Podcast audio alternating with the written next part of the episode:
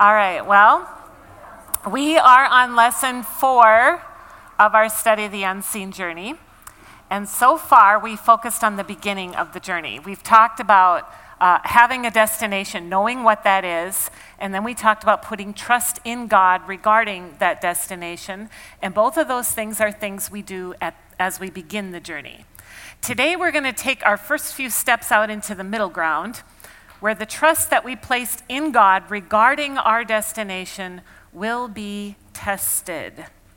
Now, testing is a given. Everyone endures tests. We are all tested. We all have to be because there are rewards for those who endure testing. So, no testing would mean no rewards, and really, who wants that?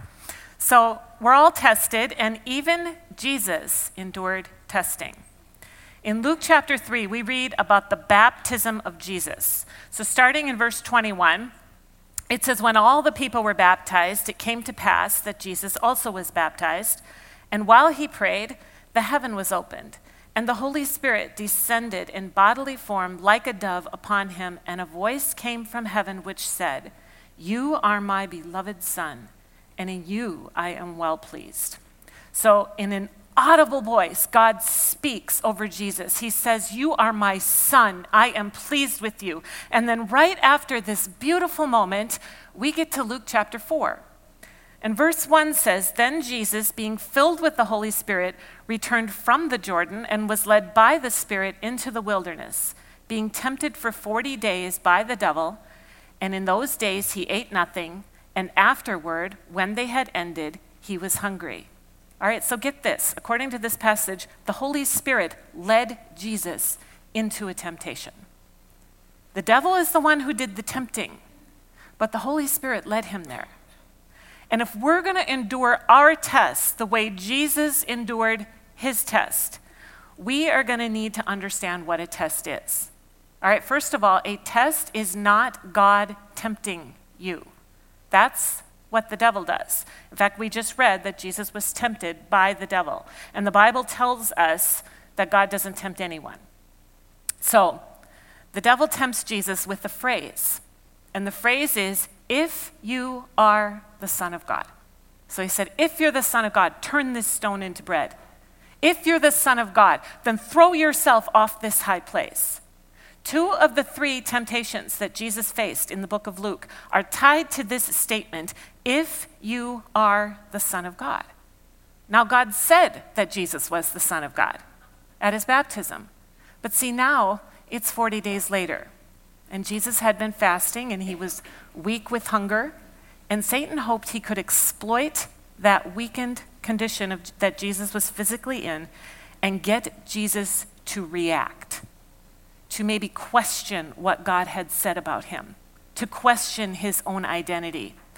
And he wanted to lure Jesus into trying to prove that he indeed was God's son. But what did the devil do here? He went after the word. See, he challenged what God said about Jesus. And that's what he always does. He always goes after the word. That's what he did to Eve in the Garden of Eden. When he tempted Eve to eat from the only tree in the garden she wasn't supposed to eat from, he used a phrase. He said, Has God said? Did he really say that? Are you sure that that's what he said? And see, this is the same question that you and I have to answer. Has God said? Did he really make you that promise? Did he really mean what he said? And see, Satan doesn't have any new tricks. He is completely limited in what he can do on this journey. He can't snatch your destination off the end of your path. He'd love to do that, but he can't. He can't make the word of God of no effect. All he can do is get you to disbelieve that word. And that's the test Eve faced in the garden, and she failed. And that's the test Jesus faced in the wilderness, and he passed. All right, so we need to understand what the test is so that we're not trying to pass the wrong test. All right? To us, the test is all about our circumstances. We're all wrapped up in what we can see and feel and hear. That's just the world we live in. But really, from a spiritual perspective, our circumstances are a, a very small part of this. You could say that our circumstances aren't the battle, they're more like the battleground. So that's our perspective. What's Satan's perspective?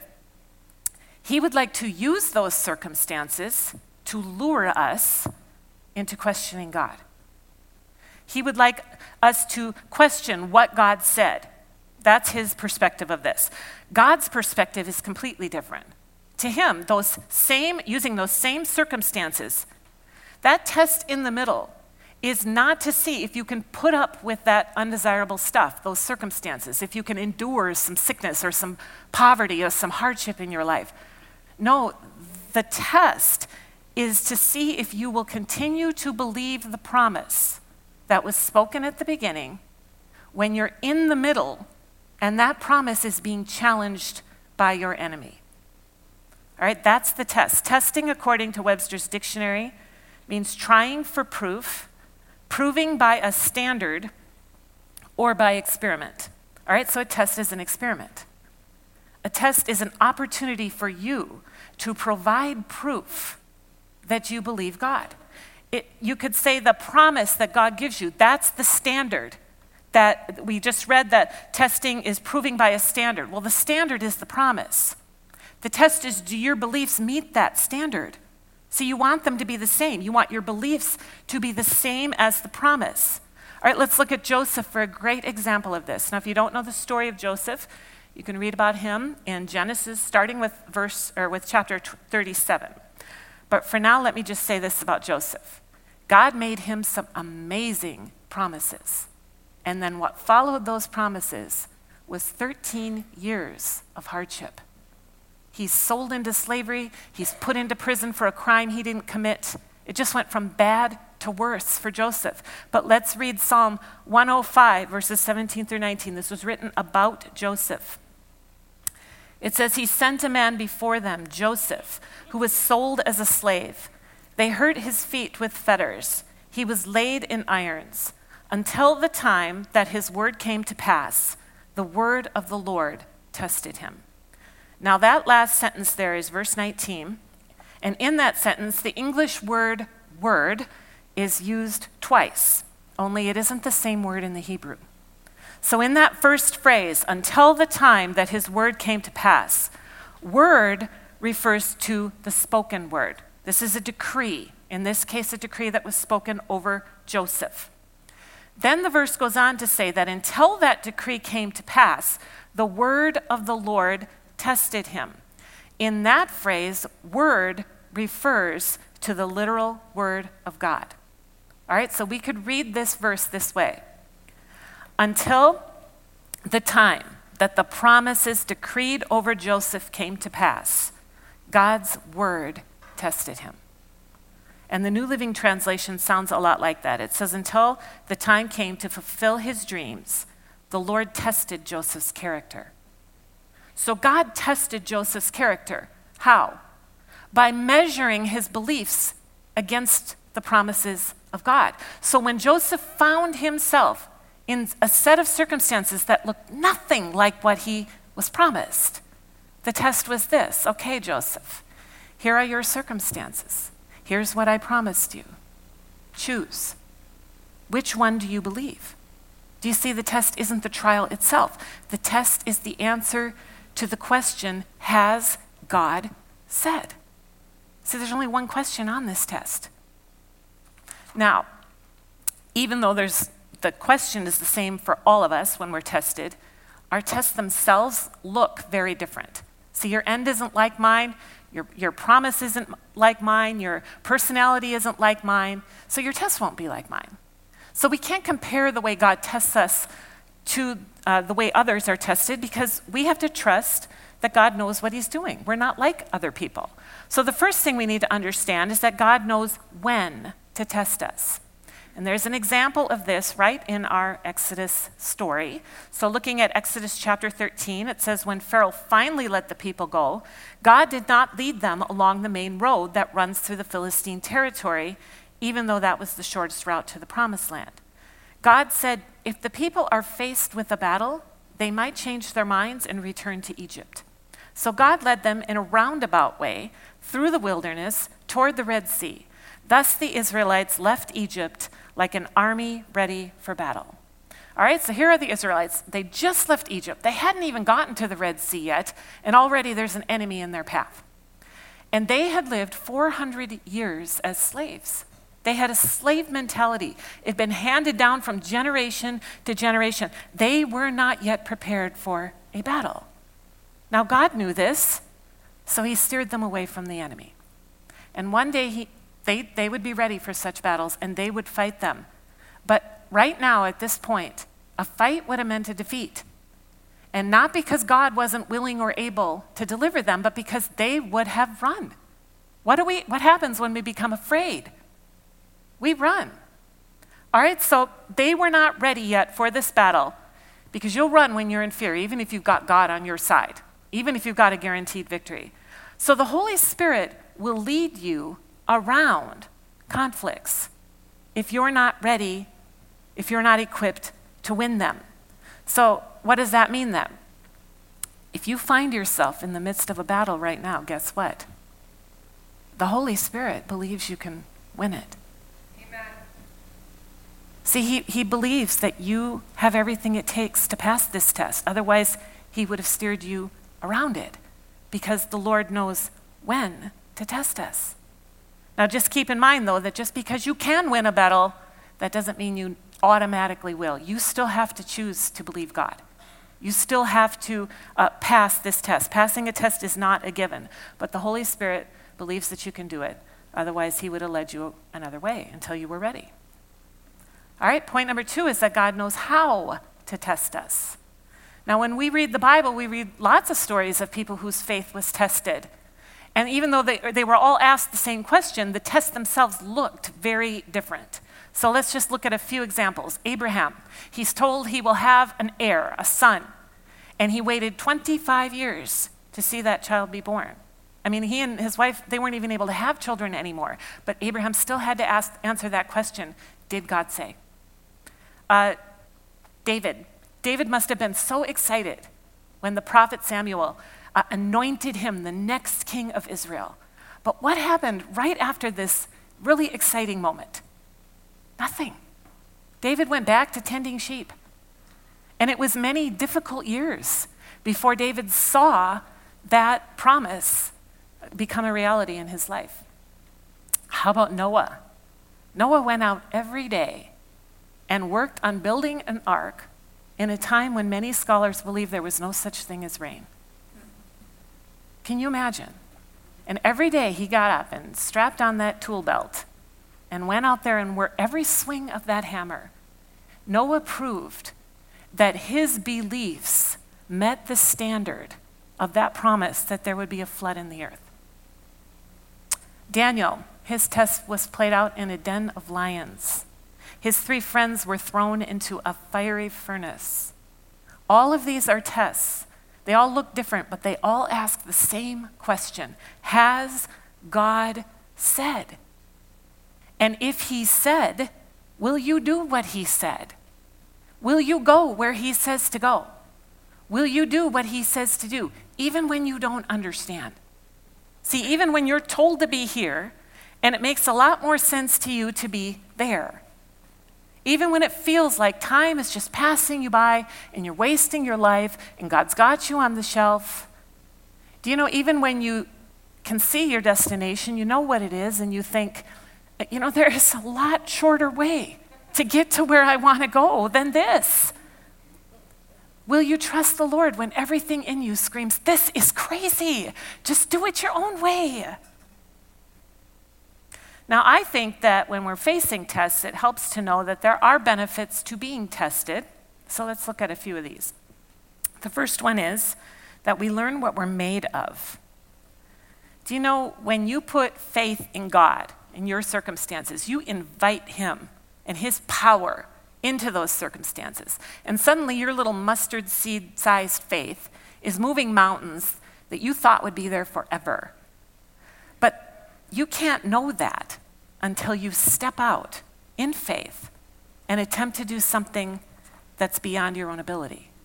by putting faith in God. Ephesians 3:20 says now all glory to God who is able through his mighty power at work within us to accomplish infinitely more than we might ask or think. So think about what Paul is saying here. Paul is saying that God is capable of doing more than you are capable of asking for.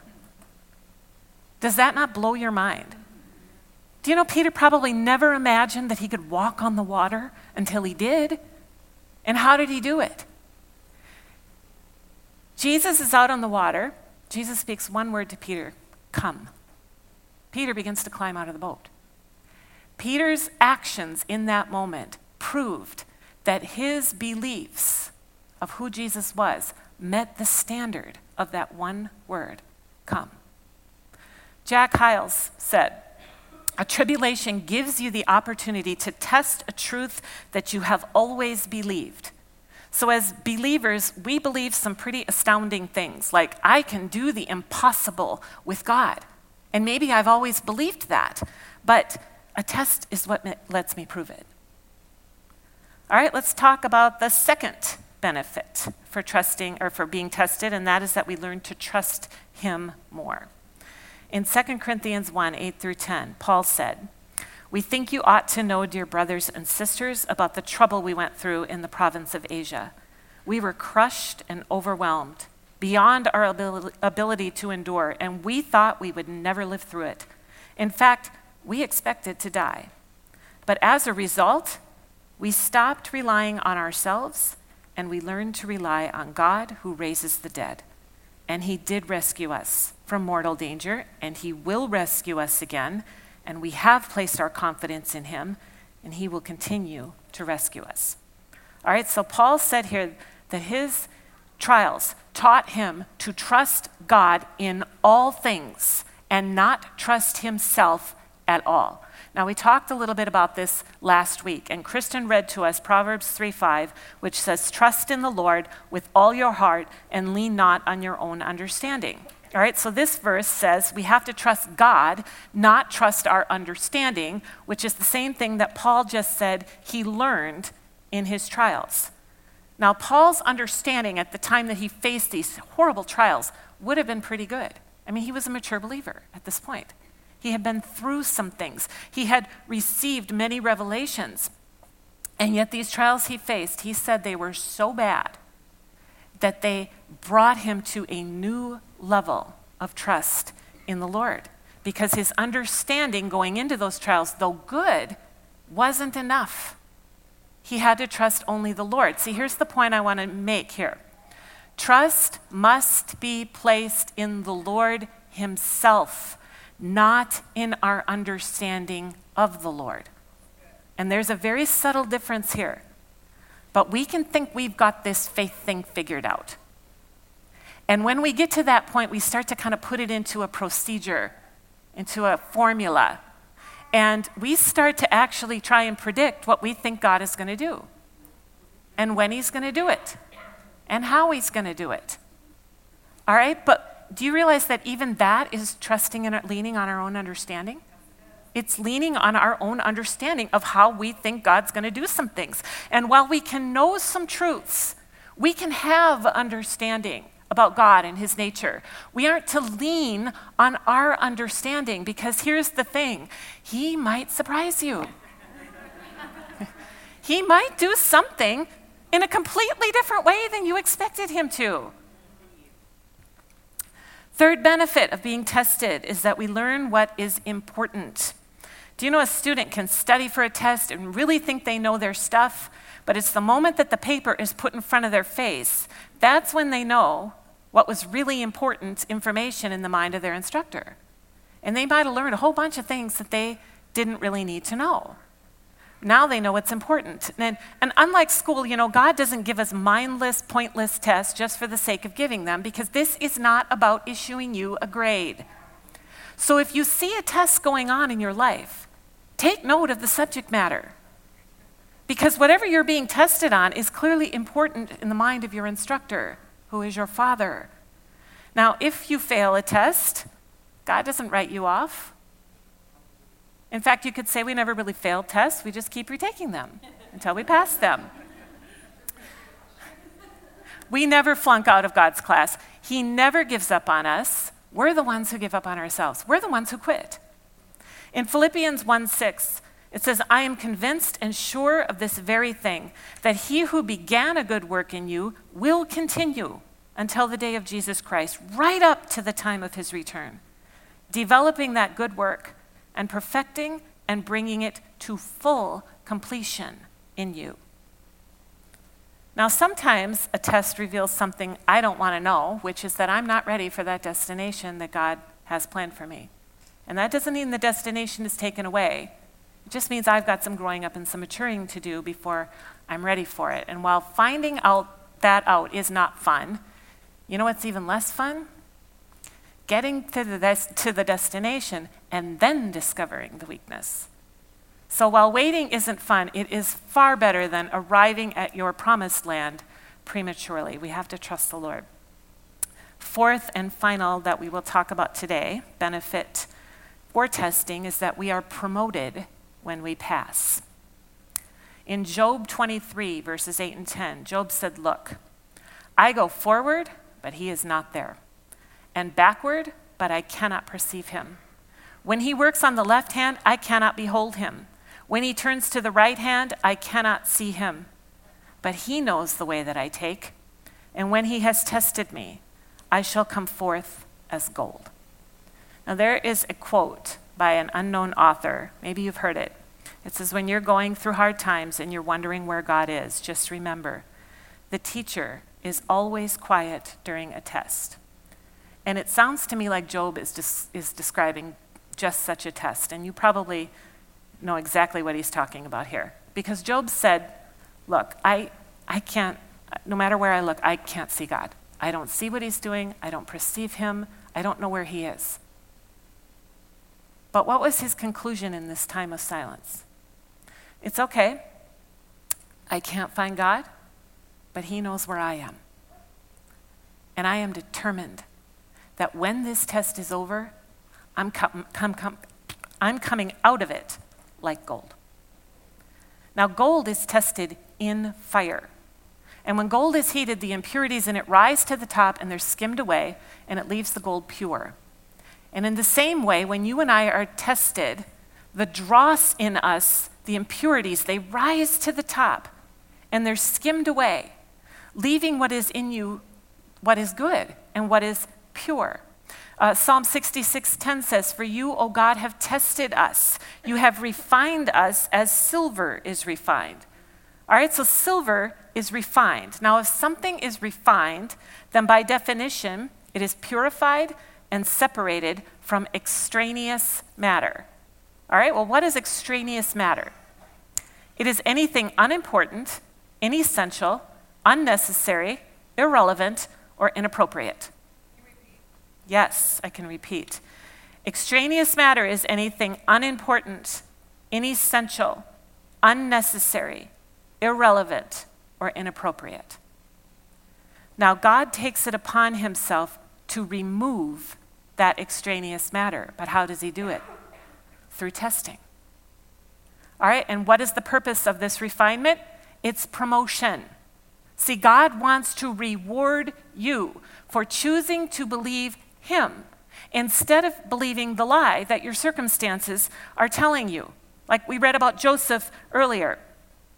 God tested Joseph with a purpose. The purpose was promotion. Joseph went from the dungeon to the palace, second in command in what at that time was the most powerful country in the world. One, it took one day. That's a promotion. But just like Joseph, when you and I choose to agree with a promise in God's word, we can be sure we're going to be tested on that agreement. And the test is going to come through my circumstances. So something is going to happen that directly contradicts that promise that I have chosen to believe. Let me give you some examples. I choose to believe by Jesus' stripes I am healed, and then I get sick. I choose to believe God will provide all my needs. And then a bill comes in the mail and I don't have the funds to pay it. And then the enemy begins to talk. see, that promise isn't true. That's not for you. See, are you sure God said that? Did God really say that? And see, now there's a contradiction. I have a choice. Do I believe God? Even in the face of that contradiction. And here's the thing we have to understand about contradictions they are powerless to stop the word of God from coming to pass in my life unless I give them the authority to stop it. See, I if I accept that lie as true, I will give power and authority to something that is otherwise powerless in my life and on my journey. And I will authorize the lie to overcome the truth in my life. So, again, I hope I'm driving this point home today. This is the test. Here's the promise, here's the contradiction. Choose. Now, if you choose to believe the promise, God will reward your choice. But for God to reward you for making the right choice, there has to be a choice. See, He can't reward you for choosing Him if there was never any option to choose anything else. James chapter 1, verses 2 through 4, James said, My brethren, count it all joy when you fall into various trials, knowing that the testing of your faith produces patience. Let patience have its perfect work that you may be perfect and complete, lacking nothing. So then, when I read this, I can see that if you can't count it all joy when you fall into various trials, then you're looking at your situation all wrong. This is an opportunity. It's an opportunity for promotion, and it's an opportunity for you to prove that your beliefs meet the standard that is set by the Word of God. A.W. Tozer said God never uses anyone greatly until he tests them deeply. Who wants to be used greatly? Now, if you're in a battle right now, let me just end with some encouragement for you. The Holy Spirit knew it was there, and He didn't steer you around it. That means the Holy Spirit believes that you have everything it takes to win this battle to pass this test. See, he didn't consider you too fearful, too lacking in faith, too unprepared. He knows you have what it takes because, see, he remembers the beginning. He knows you have the promise, the destination, and he knows you have the ability to put trust in that promise. The question is, will you? Will you trust the Lord? Because the answer to that question is the answer to whether or not you will pass this test. Amen? All right discuss.